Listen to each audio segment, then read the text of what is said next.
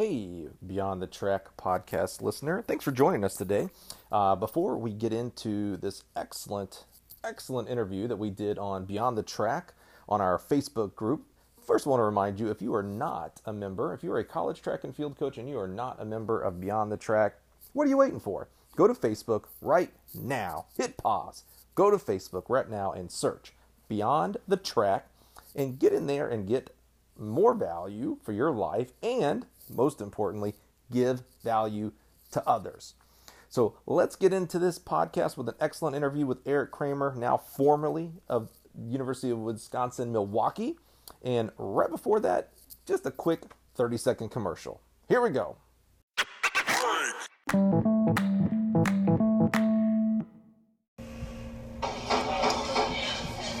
All right, welcome to Beyond the Track, Interview the Coach. Uh, we are really blessed and honored here for our second interview. Uh, Lane Schweer from UNCW uh, out in North Carolina was our first. We appreciate it. Lane, I know you're going to be watching this. If I get one view, it's going to be you. So I really appreciate that. Uh, today, uh, well, before we get into our guest today, uh, again, just want to kind of explain what we're doing, uh, interviewing coaches throughout the country. Three kind of block interview. We're going to go over the intro, the, the origin story. We're going to learn more about that individual. We're going to talk about something that's super interesting. And I got a doozy for you today on this interesting one. That, that I can't think of any other person that would have this. Uh, and then a uh, maybe a problem or something that uh, the coach is struggling with uh, that we want to use the uh, the network here to to help out. So without further ado, I got Eric Kramer here from the University of Wisconsin Milwaukee. Super interesting fact right off the get go. I've known Eric 15 years old, 16, maybe closer to 20. And how old are you now? 33. Yeah, yeah. No, no. How old were you when we met? Oh, uh, like 15, 16, 14, 14 15, yeah. years old. Can you remember when you were 14? I remember when he was 14 because we used to do the Indiana University camps, and Eric would come up there, and we kind of really, I kind of feel like we hit it off from the get go. Yeah. I mean, as much as a, a see, that would have been, I would have been at Troy University, so I was still a fledgling coach. I had no clue, still have no clue what I was doing. Uh, and guinea pig on him in the summer. So uh, we had a really good uh, connection. Really kind of ticked he didn't come and run for me in college, but you know, you can't, win them all. So Eric, that's a good intro to your intro. So tell us your origin story. So like, uh, you know, I'm a big comic book guy. You know, Spider-Man's origin story, gets bits by a spider. What's your bit by a spider? Um, well, grew up in southern Indiana, uh, small town of Holland, which is also the hometown of uh, Mark Boozy, who is a national champion pole vaulter for IU. Oh yeah. All right. It sounds small, by the way. Yeah, oh yeah, yeah, it's yeah, yeah. a town of about 700 people, um, but yet have packed out some pretty good athletes, two NBA players. Um, Mark Boozy, Cassie Workman, who is a national runner-up in the shot put for Tennessee, And you. and me Yeah, got it. in there. Okay. All right. Um, I said athletes, so you couldn't include me in there. Um, but no, uh, originally from there, uh, went to Southridge High School, was a two-sport athlete, um, played football and ran track. Um, as a freshman, earned the, the MVP award at my high school, and decided, all right, I'm, I'm, I'm going to invest in track, and uh, ended up going to the track camp at IU, and that's where I met you. Yeah. And then um, Changed your life? yeah, yeah. I don't know if it's for the better or not, did- I didn't say for the better. That's right. That's right.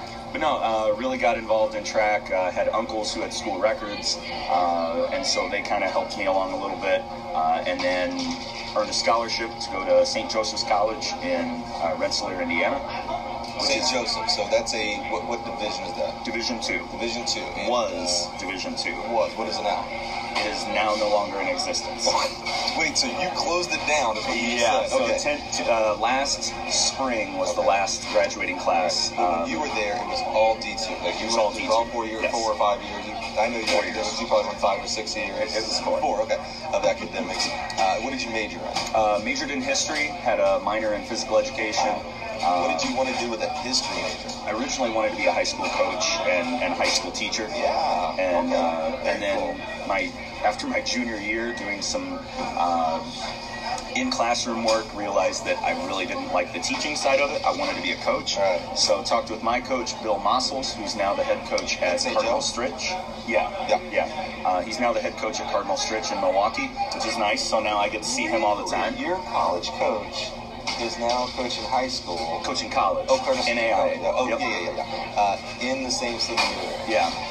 That's pretty cool. Yeah, we've already got plans this summer to go to some Brewer games and uh, go to Summerfest and all that kind of stuff. So, So you good. graduate with a history degree. Yep. Uh, realize realize you want to be a college coach. Yeah. All right. So what do you do? Uh, after I graduated, started looking at uh, internships, graduate assistant positions, uh, and one popped up. It was at Franklin College, which is southeast side of Indianapolis. Uh, The, the Bears. uh, Grizzlies. Grizzlies, Yeah. okay. Yep. Um, and weird coincidence, my little brother was playing football there at the same time. Oh, wow. So uh, you know, he, he played football for them. Was a So, two-time okay. All-conference guy. Let's pause there for a second, because you went and ran the college track, which is, you know, not a lot of people do that. That you know, in the sense of how many high school athletes, I, I certainly did run in college. Your little brother is now playing college athletics. So it sounds like an athletic family. Was your mom or dad any athletic or anything? Um, I'll say they were athletic, but they didn't participate in sports. Um, I had uncles uh, that, that were really involved. Like I said, I had some uncles that had school records um, in the hurdles and high jump and long jump. Okay. Um, but really, track was really the only sport that we were ever really in, Got it. uh, as far as older cousins and uncles, aunts, that kind of thing. So you're at Franklin College. Are you GAing or are you coaching or It was- volunteering? or yeah, it was an intern position, so Okay. it was uh, $3,500 a year. Okay. Uh, hey, you want to make big money. You Oh, know you're yeah. in college coaching track and field, right? uh, and then there was uh, there were three houses that the university owned um, that they put all of the intern coaches in, and then we had free uh, meals in the cafeteria as well. like a big old coaching internship frat house. Oh yeah, okay. it was. All right. How long were you there? Uh, I was there for two years. Uh, dumb question. You coaching hurdles? Uh, actually, I was more sprints and jumps at that time. Okay. Um, it was kind of a rewind. I was a three-time national qualifier in the hurdles at St. Joe. I knew that. I should have asked Okay. that. Yeah, I should have let you prop yourself up there. And then also had, uh, still have, I guess we'll forever have, unless they reopen the school. You get uh, the school record. Yeah, 110 hurdles, uh, the decathlon, and then uh, I think I was number two or number three in the high jump as well. Yeah, right. What was your decathlon score? I didn't know you did decathlon. Uh, it was just under 6,000. I only did it one time. Right, right, right, right. So, So they closed it down, so you were the forever school record holder. I love Yeah. it. That's awesome, Yeah. man. That's so cool. So. So, uh, how long were you there? You said uh, it was there for two years. two years. What happens after that? uh, started looking basically the internship was a two year thing and um, You had to deal with a, a terribly hard boss. uh, yeah, Sargent. yeah, Paul Sargent, yeah. Full disclosure, Paul Sargent, great friend of mine, great guy. I just know he was a great boss, so Yeah. I, I know that. Uh, so where, where'd you go? Uh, ended up going to Adrian College for one semester. Um, this is your first foray outside of Indiana. You're in right, right? right, Yep. yeah. Uh, was there for six months. Um, basically, when I got hired on, it was the same kind of position: uh, free housing, free meals, uh, seven thousand dollars a year. So Uh, what a what a grind! I'm sorry to keep interrupting you, but that, that is what's super fascinating to me about coaches that you, you know you, you it's not like you got picked up and had a thirty forty thousand dollar job right out the get go. You're grinding here. Yeah. You're you're going to places like you give me three grand, I'll make it work. Well, Yeah. Just to learn, just to have opportunity to coach here, Yeah. uh, and, and learn and keep uh, you know hopefully hopefully keep advancing what you what you've done. Uh, so you're at Adrian uh, again, same thing.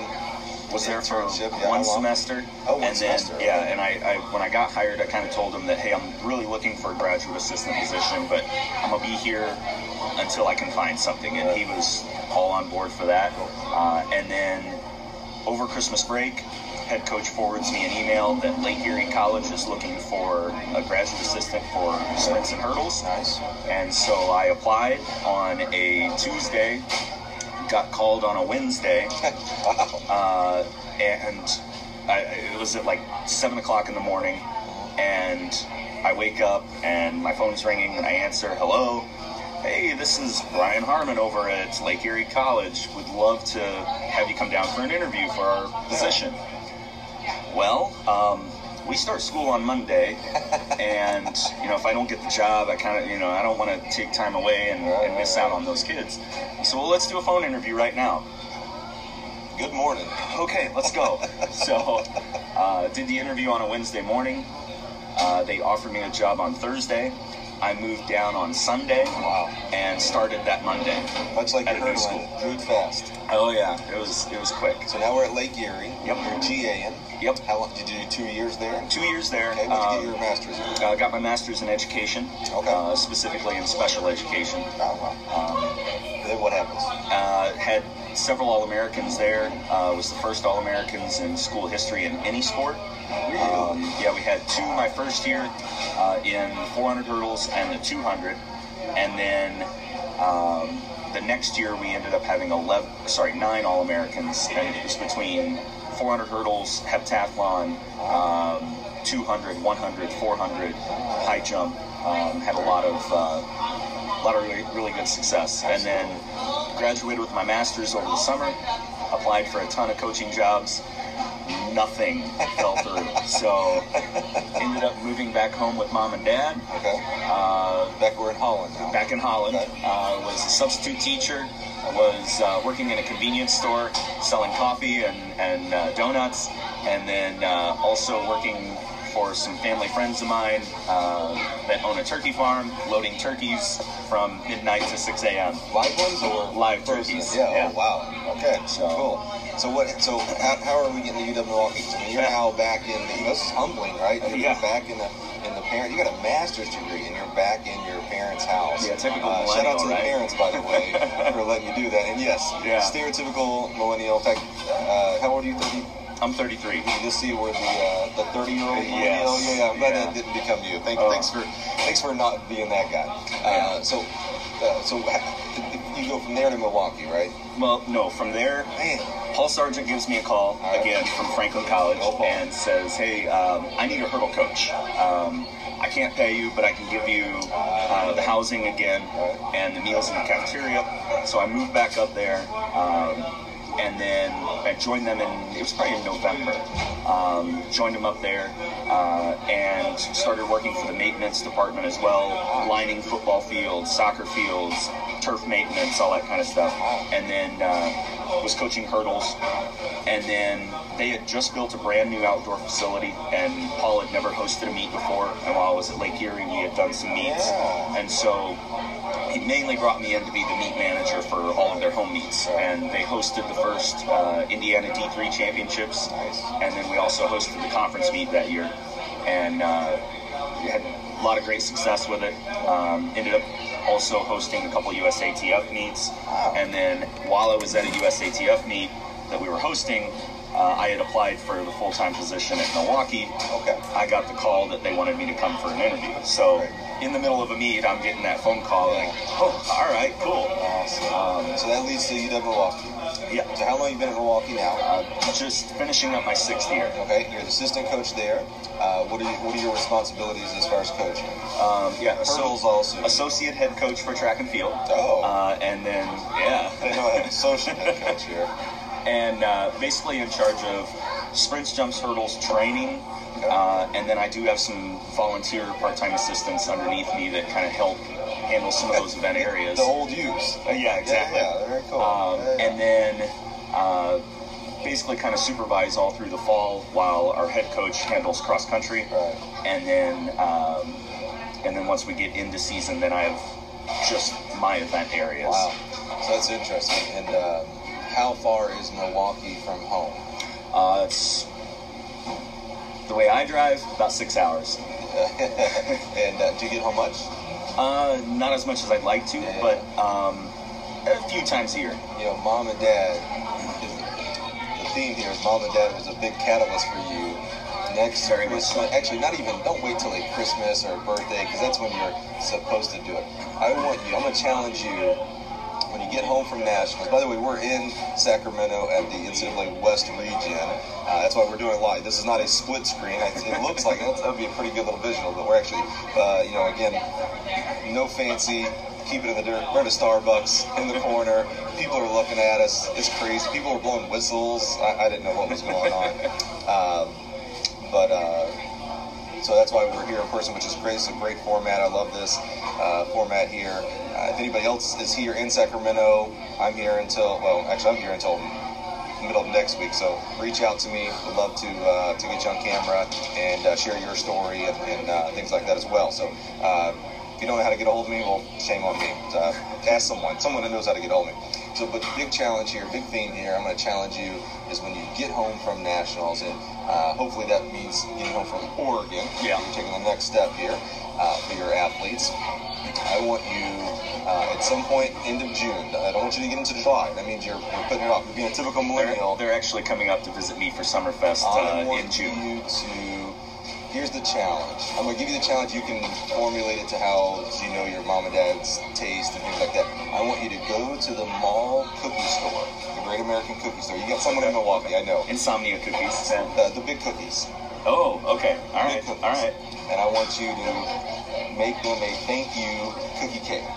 Now again, they may I not can maybe go do a cake, or maybe they like that. cookies, so you can maybe Yeah. go do a cake, or maybe they like quesadillas. I'll you make figure your own little something quesadilla. out. I Yeah. want you, and when they say what, is this for? Like it's not my birthday, it's not our anniversary. I want you to say, you know what? It doesn't have to be. Yeah. You, where, where I am, I just got back from nationals for the ninth year in a row. I think it is now, or hurdler nine years in a row. Hurdler, uh, yeah, 110 hurdler, eight years in a row That doesn't happen if you don't allow, you don't support me, allow me to move back in, and the examples you guys said, that's your Yeah. example. I want you to come back in to be on the track in July 1, because you got to do this for June. Yeah. In June. Or, you, or you'll forget it, procrastinate, etc. And, uh, and either send a, give a picture of that, or just give a story of like what your parents' reaction was. Yeah. Okay. I can All do right. that. So the second part, so that was a great origin story, man. I love that. Every coach is it's super unique how we get to where we are in our coaching um, career. And what's great, you know, 33, I keep forgetting, 33, 33, you know, a guy like Eric has 30, 40, 50, 60 more years to influence kids and uh, uh, athletes and other coaches. So it'll be interesting to do this interview 15 years from now and where you're at and what you're doing. And, and, uh, and I know it's going to be successful. So, uh, second part of the interview is always what is interesting, unique, I should say. I shouldn't say interesting because a lot of things are interesting, but what is unique for each coach. So, last interview, uh, we had a coach who went through dropping a program. Super interesting, super unique. Hopefully, it's unique, meaning no one else goes through that crap, dropping a program. Uh, we learned a lot about what he went through and what the program and school went through. So, uh, I kind of had an idea of what I wanted to talk to Eric about because I know Eric uh, personally uh, real well. Eric is a super, super, super talented singer. like if, if someone out there is watching and needs a voiceover actor that can sing as well, this your guy because he, he doesn't have the face for the film, so he needs like a cartoon. He's got the voice. I have a face for radio. That's right, exactly. So, uh, super, super talented. I, I, I thought that might be what we would talk about because it does fascinate me that someone has a unique talent like that, has a very distinct, unique life outside of the track. Uh, but then Eric reminded me he actually has something extremely interesting. Eric coached a young man named Taylor uh, in the 400 hurdles, all four years through uh, UW Milwaukee, and Taylor was deaf. He was a deaf athlete, completely deaf. Completely, yeah. Uh, so tell tell me about. So how do you? I mean, I'm gonna go on a, on a limb here and say that 99.9% of people that are gonna watch this have never coached a deaf athlete. Maybe Yeah. have feared coaching a deaf because it's you know all the things that uh, are not um, your everyday existence. So tell us about Taylor. Um, yeah, Taylor. He. Uh, so my first year at Milwaukee, uh, Taylor was already a student there uh, as a freshman, and uh, was competing on the the Greater Milwaukee Track Club. Uh, Is that for the school or is It's that it's uh, a? USATF. Yeah. But but all of the students, basically all the kids who aren't good enough to be on our team, they they tend to go to that club. Sure. Um, and so Taylor, uh, we were at a meet at Whitewater, and it was the week before our conference meet, and I had a kid who had never run the 400 hurdles, but we were going to have him try to do it uh, at that meet, and then see if maybe he would run it at conference. Oh, and yeah, and so he runs the 400 hurdles. He's in the same heat as Taylor. And Taylor runs, and I knew he was on the club team, and I knew he was a student at UWM. But that was all I knew about him. Yeah, it. okay, good point. You did. That's all you knew. It, That's it was all a, just another hurdler out there. Yeah. Yeah. Um, and so, of course, I'm watching my guy, but I'm also sneaking a peek at him to see how good he is because I had heard he was pretty good. Um, he ends up beating my guy, and, and my guy was running fast enough to score. Remember, caveat, this is the first time that kid, his kid had run, so, Yeah. you know, yeah. Uh, but but my guy had been running fast, ran fast enough that he would be scoring, so we ended up running into the conference meet. Right. Um, So he beats so, your kid. yeah, right after the race, I walked past Taylor to Okay. talk to my kid, and I just you know wave at him and say, "Hey, great job," To, to Taylor. to Taylor. Yeah.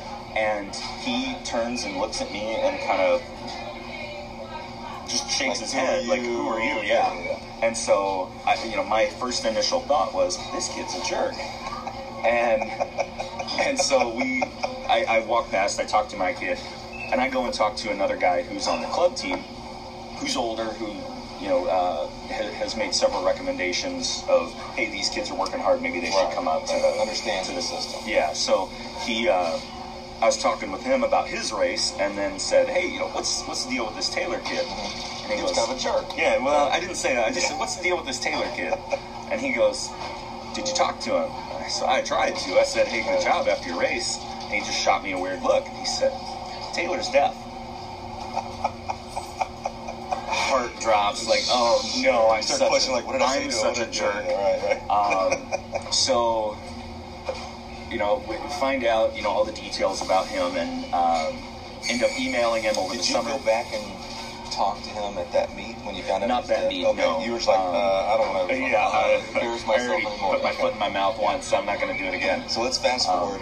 uh, you obviously get him on the team. Yep. Summertime, email him. Summertime. Okay. yeah, year. summertime, email him. Uh, and actually, his mother called me. She she's hearing, and so she she calls me and she's like, "Hey, I just want to make sure we're not setting him up to fail." Yeah. Um, you know, Yeah, mom has, has uh, lived this for at this point 18, Yeah. 19 years. Absolutely. Yeah, sure. exactly. Yeah. So talked with her and, and really because of her helped learn okay so we can have an interpreter at practice every day we can do you know all of the resources that uw milwaukee typically gives for all of their students at class was also available for him when he came to practice all the resources that UW gives for deaf students. Yes. Yeah, okay. right. Yeah, yeah. So, so So- he's on the team.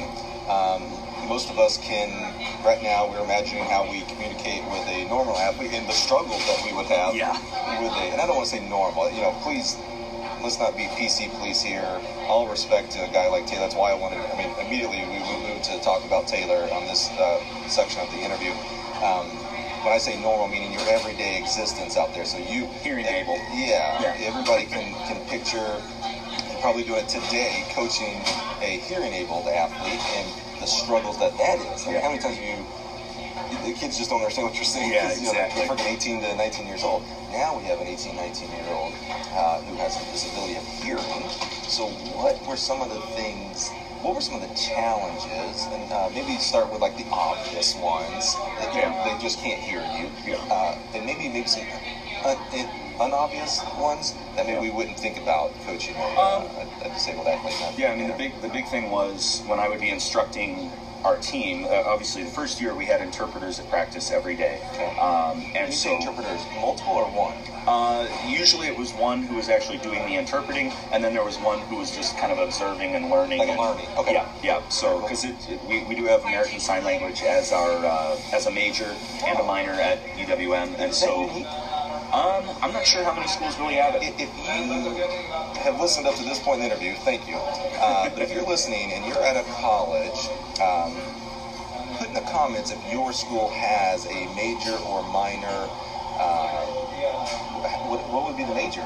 Uh, ASL, lang- American Sign American Language. Sign Language. Put that down. That'd be super interesting to hear uh, if any other schools do have. I'm- I'm sure someone does, but maybe I don't know if it's common. Like, does every school have it or, or whatnot? That'd be super interesting. Put that down in the comments. So you've got interpreters at uh, team meetings and uh, every practice and things like that. Okay. Yep, and And does that go smoothly?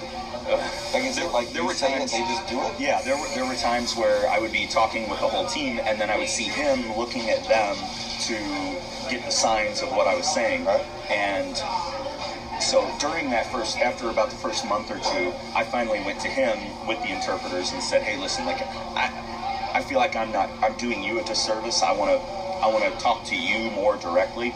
So I talked with the interpreters and I talked with him and basically said to him, all right, I want you to come up with 50 signs that I should learn and maybe even we should teach your teammates. And so he put together. What, what years? Is this in the first year? This is first year. Okay, so right Yeah. off the bat, you're Yeah. being very sensitive and empathetic to uh, communication. with them. Yeah. That tells me a lot about you. If you're doing that for this, because that, that's hard. You have to you have to Yeah. do extra things.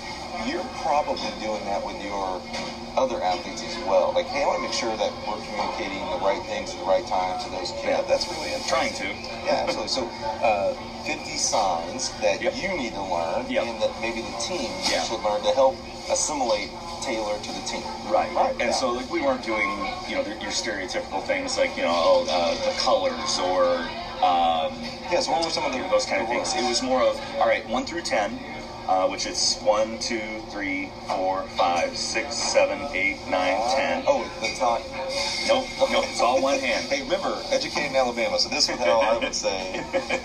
If it's uh, American Sign Language, here's Alabama Sign Language. and probably things like, what is it? Is it good? Um, Thank you. this is good, Yeah, and then thank you is more out. Thank you. Um, I know sit. Yeah. So I, I um, helped coach some uh, Hurdle. kids in high school. Oh, Um, whoa, whoa, do that again. Hold So on. This is the hurdle, Yeah. and then the hurdler going That's over. exactly how. That's Yeah. how the Alabama would do it too. Yeah. yeah. Wow, that's interesting. Um, he didn't do this event, but high jump. He loved to watch high jump. so this would be like the pit, and then the guys. Or the bar, yep. Yeah. Um, quick, Oh, that's um. Yeah, that's okay. slow. All right. Um, And, and are you trying to take a bunch make of sure them. you are. I want to Yeah. for them to see that. Yeah. Yeah. yeah. Um, what, what was slow? Did you do slow? So up, you got the arm outstretched, and then you just go nice and slow up the arm. Slow. Yeah. Okay. Um, What would be some other way? cues? um, you lead leg. How would you say lead leg? Or did you have to? Um, I would I would just put an L up for lead, Got it. and then and which Even though- I I had to learn uh, the, oh, what, what was that? learn Learn. So, So- like you're picking from a book to your A ear. book, I'm learning. yeah. yeah. What about Um, um? so I had to learn sprint? ABCs. Um, sprint was kind of uh, kind of like basically two guns like this, Yeah. and then you're doing that. What was this one?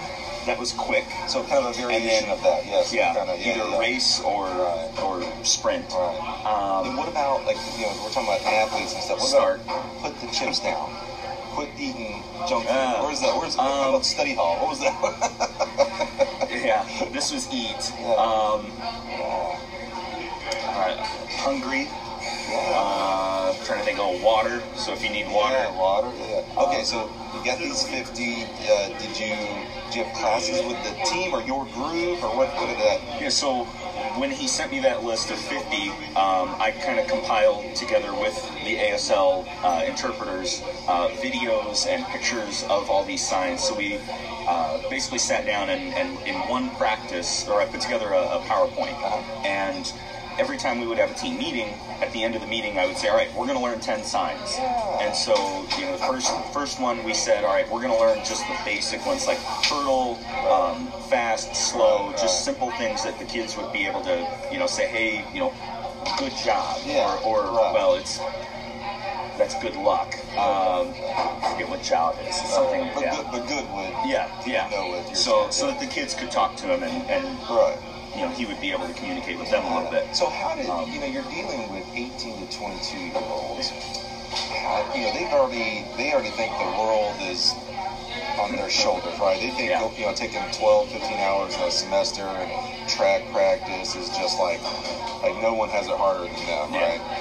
Uh, what, how did so this is an extra layer for them. Yeah. You know, this is something that most other college athletes like I got to sign language. How did they take to these these lessons and, and their communication with Taylor? They embraced it very well, and I, I was really surprised. I figured, you know, uh, you'd have like half and half, where it'd be half of them would be like, "eh, this is stupid. I don't Sure, want to sure. do this," and then the other half would say, "Okay, I'll learn a little bit." Yeah. And it actually created a really awesome culture on the team because um, I think it was six or seven uh, student athletes ended up picking up ASL as a minor, um, Really? and just really wanted to learn to communicate with Taylor.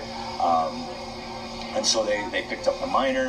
That Um, is super interesting. it was it was awesome. Yeah. Um, a lot of kids who, who learned those signs uh, and then just continued to, to build upon it, Right. um, even if they didn't I would say probably 20 of them at least uh, took an ASL class, Right. even if they didn't pick up the minor.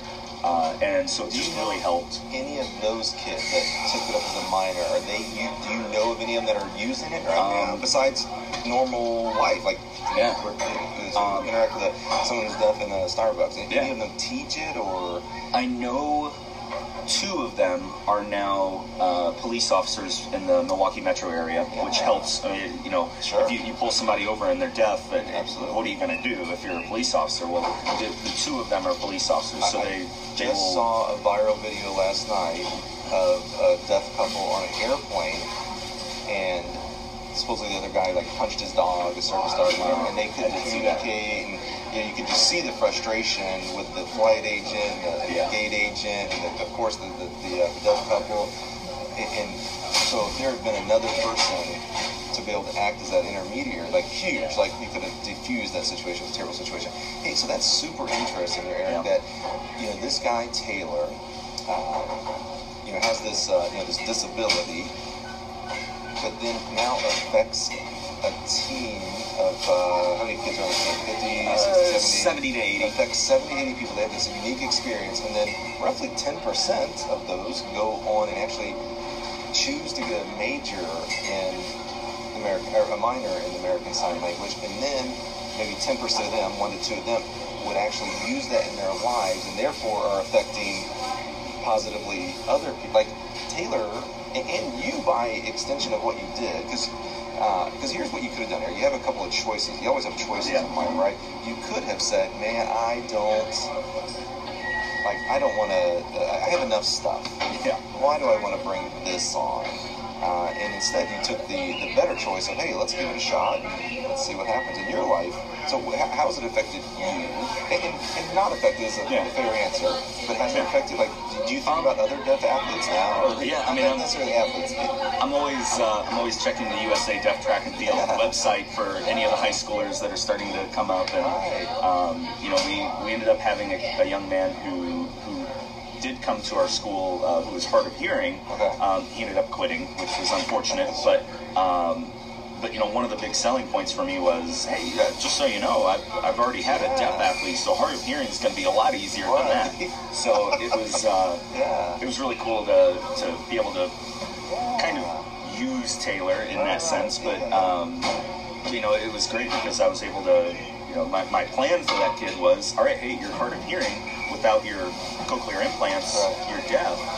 Let's talk about getting you on the U.S. deaf team, just like Taylor was. Yeah, yeah, yeah. So uh, you ended up, like I said, he ended up quitting. Um, but you know, it's one of those deals where I'm I'm not going to be afraid in the future to, to go after a kid with that issue. So Hey, I tell you what, Eric, that's uh, that is much much more unique and interesting than your band and uh, singing performance, which are amazing. I've seen those, and you are absolutely awesome.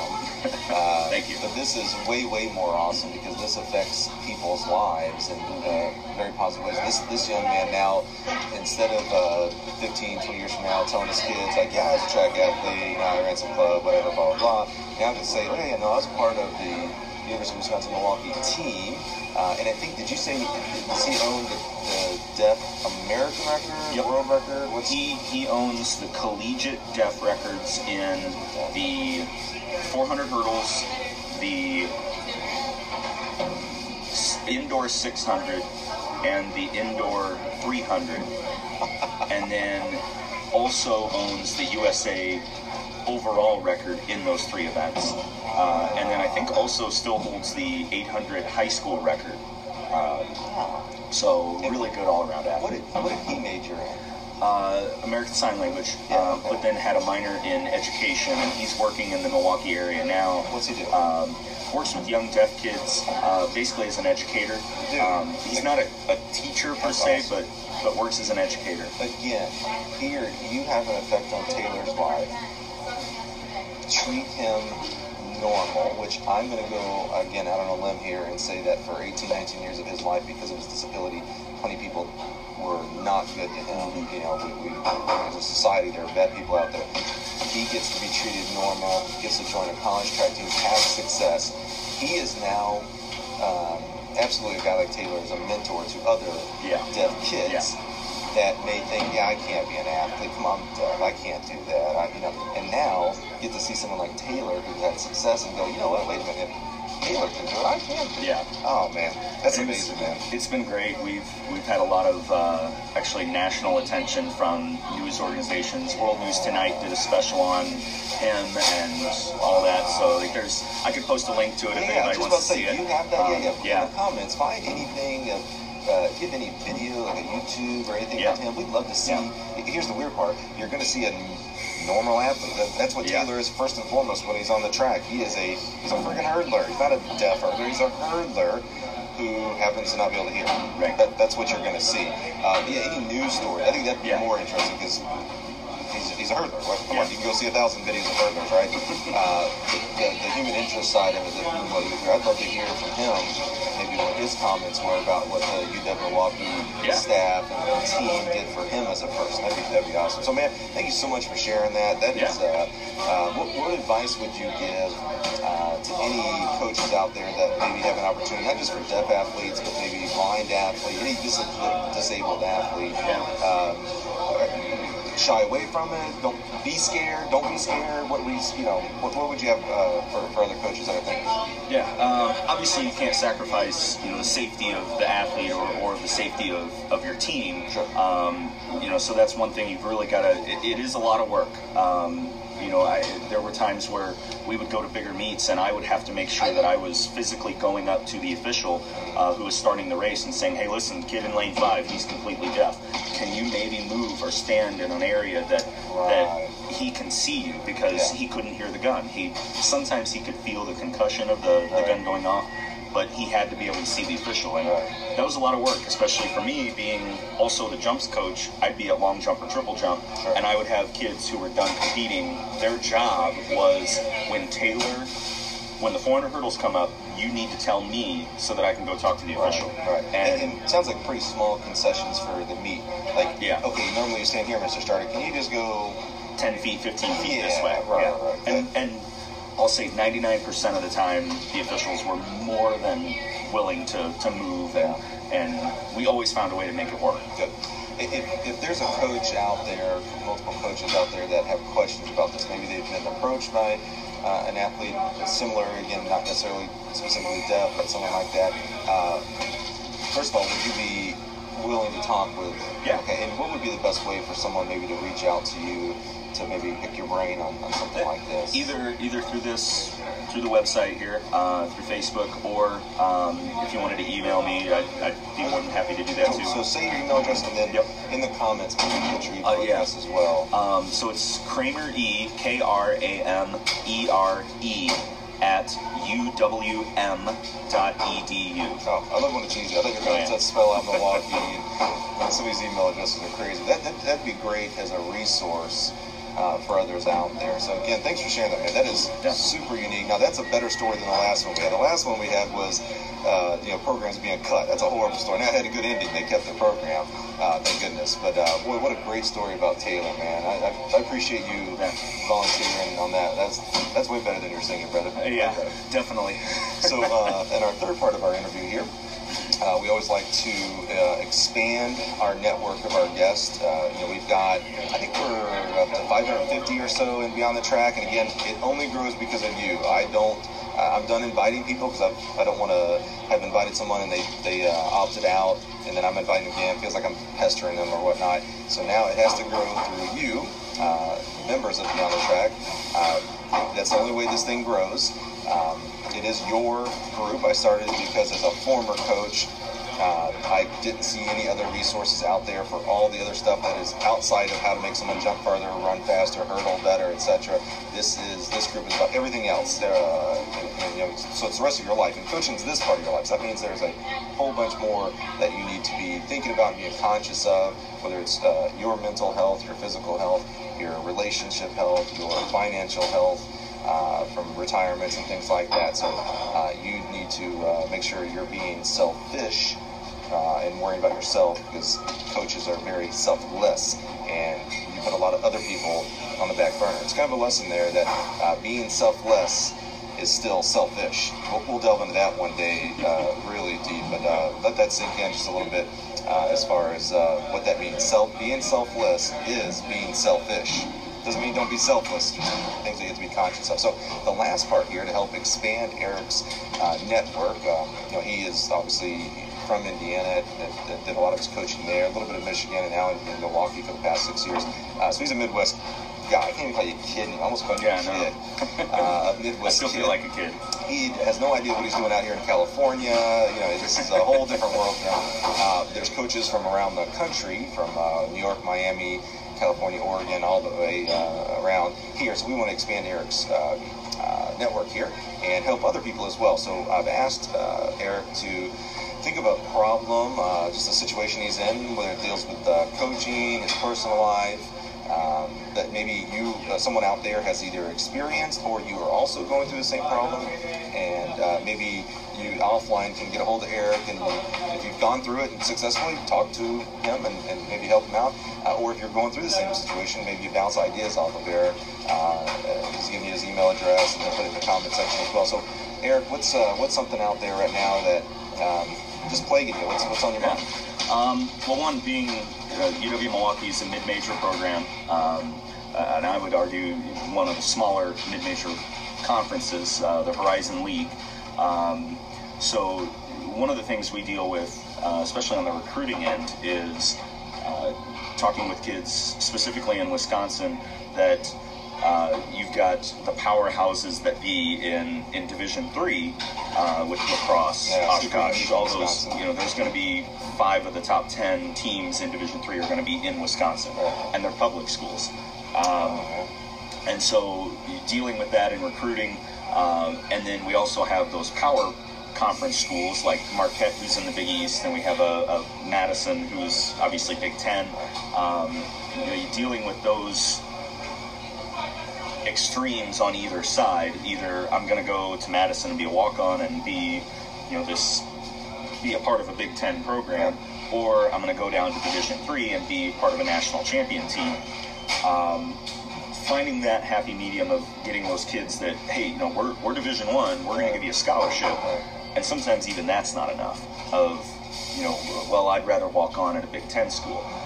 Just trying to find that that extra wow factor, I guess. Um, you know, I've had some things depending on the kid's major, depending on what they're wanting to study. You know, we've got some advantages in Milwaukee versus other schools. I mean, being in a metropolitan area, internships are a big thing. Um, but just trying to find that next one step up to be able to get some of those top tier kids um, to come into a mid-major program. So to maybe summarize a little bit what you said there, what I'm hearing is maybe you kind of feel like the UW Milwaukee program, uh, and if I'm overstating it, you'll correct me, Yeah. uh, maybe is stuck in the middle, that you're not the UW Madison, Right. uh, you're not a Big East school, um, so you're not Power Five-ish, those kind of Right. things, so you, you don't have some of the resources that they might have, not all of them do, but have like budget and travel, and uh, certainly um, and I think this plays probably the biggest into the Power Five draw. You're not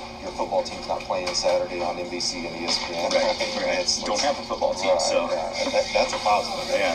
Uh, I agree. to the other side of the spectrum, this isn't a bad to good spectrum or anything. This is just a spectrum of programs and resources. To the other side, where probably pretty uniquely in Wisconsin, uh, a very well developed public school system. UW, uh, Oshkosh, La Crosse, Superior, Whitewater. Whitewater, and, and they're all public. Yeah. So super affordable for in-state schools. Uh, great educational programs. There's not they're not bad schools. They're very very good schools. Uh, and yeah, like you said, you know, if you go look at the D3 national championships going on this weekend, out of the top 10, like 30 to 40 percent of them, you know, three to six schools might be those schools. Yeah. So a kid could go there and get that experience of I can be on a national title team, which again, very rare, right? I mean, it's, it's rare. probably harder to win their conference. I assume they're all in the same conference. Yeah. it is maybe win- La Crosse lacrosse has won something like 28 straight men's conference titles and, and eight straight women's conference titles. That's crazy. So, uh, what are some of the? So maybe you're asking, what are so other people out there, other coaches that maybe are in a similar? I don't know that anybody else has a. Well, maybe in California, you know, they've got a very strong community college system. Yeah. Um, and then you know, like in a Kansas, not only a strong community college system, but like a billion other schools, a bunch of D1s, D2s, D3s, etc. Uh, so really, you're talking about competition Yeah. and how to separate yourself. You know? um, so if you have any maybe words of advice or caution, uh, encouragement uh, for Eric, um, a couple things, uh, maybe comments down here. Uh, Eric's going to come back in uh, a week or two right before he buys that cake for mom and dad as a thank you, random thank you. that's that's uh, very empathetic and very important. Um, he's going to comment on any of your comments. So if you have questions for Eric or uh, if you have advice for, for Eric, things like that, he'll come back in and read and, and uh, continue. The, the goal of that is to continue the conversation past this, this interview here. Um, you know, what, what I would maybe discuss with you, Eric, something on the outside, so the non-coach, the former coach, of course, but now being on this side of, of uh, the world, is, you know, uh, and, I, and I've put this in Beyond the Track before, I'm not sure, I don't believe that any program in coaching and coaching staff is utilizing social media to their advantage. Now, there's some rules and then some play, and I definitely have lost all the rules. And I remember you guys have not only way more rules, but I mean, you guys can text every kid in forever or something like that. No clue, man. That's amazing. And there wasn't text really when I was coaching. And Facebook was just starting. That's how old I am. Facebook was just starting when I got out of there. But, um, uh, but you know, I, I know what social media can do for personal branding and for companies and for sales and business things like that. I don't see schools doing it. The, the, the, the bulk of schools are just letting their SIDs just pump out, you know, look at me, look at me, look at our kids, etc., etc. Uh, I'm not sure that. Uh, well, I know that's not the what what could really happen a really proper social media strategy with things. So that could be one way that UW Milwaukee separates themselves. Uh, so something like that. But you're right. You got to find a unique niche. There are schools out there that. Um, you know, one school that I find fascinating is uh, Western Kentucky. Yep. Uh, so, you know, Yeah. similar in the sense of mid-major, right? They're um, they were Sun Belt. They're, they're not Sun Belt now. They're um, It moved up. Um, Conference USA. yeah, I think. so. Um, and you know, when they were at Sun Belt, you know, I went to Troy, which is the same conference, so I could see Western Kentucky in that respect. Uh, boy, they just obliterated something. They were they're dominant. And they go to Conference USA, and I think they may still be winning team titles there. But not only dominant within their conference, several All Americans every year, consistent, consistently. Uh, one is they had a great coaching staff, but also even with that, uh, a consistent coaching staff. Like I think their coaches stayed around for a long time, which I would have to think they've been attracted to bigger programs, whatever that means to you.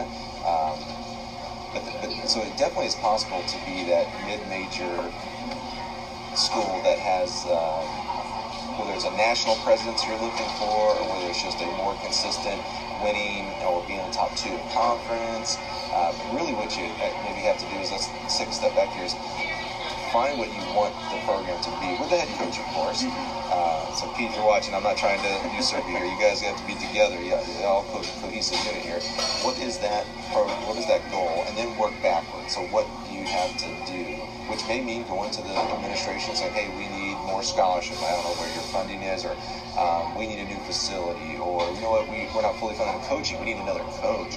Uh, it may mean that. That's growth for our sport, which is, which Yeah. is super good. So, And I would say the biggest challenges for us is that being a landlocked in in the city campus, there's no land. So you know we, we have an indoor facility, um, but we don't have an outdoor facility, and you know that's one of those things that sometimes, even though you know we don't have any good weather until mid to late May, Right. so why would we need an outdoor facility? Because I think we had 10 outdoor practices this entire year. Um, we were indoors most of the year. Wow. Um, so you know, it's one of those deals where that I've, I've lost kids because we don't have an outdoor track. Right. And it's like, Sure. Yeah. So, Well, thank God you got the indoor track. There's, Oh, there's a lot more kids. oh yeah. Well, that's great. So uh, Eric is um, struggling, wrestling with how does uh, the program um, separate itself, meet its goals, and maybe there's a goal-making session for your coaching staff of where you're at, and where you want to be, um, being kind of stuck in that feeling like they're stuck in the middle. That you have these Big East and Big Ten programs around. They're not that. Um, these really successful D3 programs in state, uh, right there as well. So again, if you have any advice or uh, words of encouragement, whatever, uh, please put it down in the comment section. Uh, he, will put his email down there as well, and uh, hopefully that will expand the network for you and for Eric, and uh, maybe put two or three heads together and maybe come up with some some solutions there. Uh, maybe we all meet at uh, the Coaches Association down in San Antonio and have a big powwow with Eric and, and straighten him out. well, hey guys, thanks a lot for joining us. Eric, I can't say thank you enough. you know, the very first interview was Lane, who is like my brother, so very, very comfortable. You are, I'm, old, I'm not going to make make myself feel old, say like a son, but definitely like a little brother. And I mean that with all due respect. Yeah, not definitely. You know, you have. As, as, I coached for 10 years and had a lot of success and a lot of fun. You have passed that up by miles and miles on it. I couldn't be more proud of you. Uh, so this was a very comfortable, easy interview for me. This was another one of those uh, softball interviews. Uh, the, the, first interview I do with someone I don't really know it's going to be super uh, interesting and maybe awkward. So, uh, so if you want to be that first one, again, let me know. Uh, I'll be here in Sacramento for quite a while, and then of course I'll be in Eugene. we don't have to do them in person just thought it'd be easier because we'd have multiple people around. Uh, the first one we did was actually through FaceTime. Lane was in North Carolina. I was I think I was in Iowa at that time, uh, so we did through FaceTime. Uh, so as long as we have strong internet, we can do that. But we definitely love to expand our uh, networks here and Beyond the Track and help each other out. So uh, again, thanks for joining us and uh, good luck.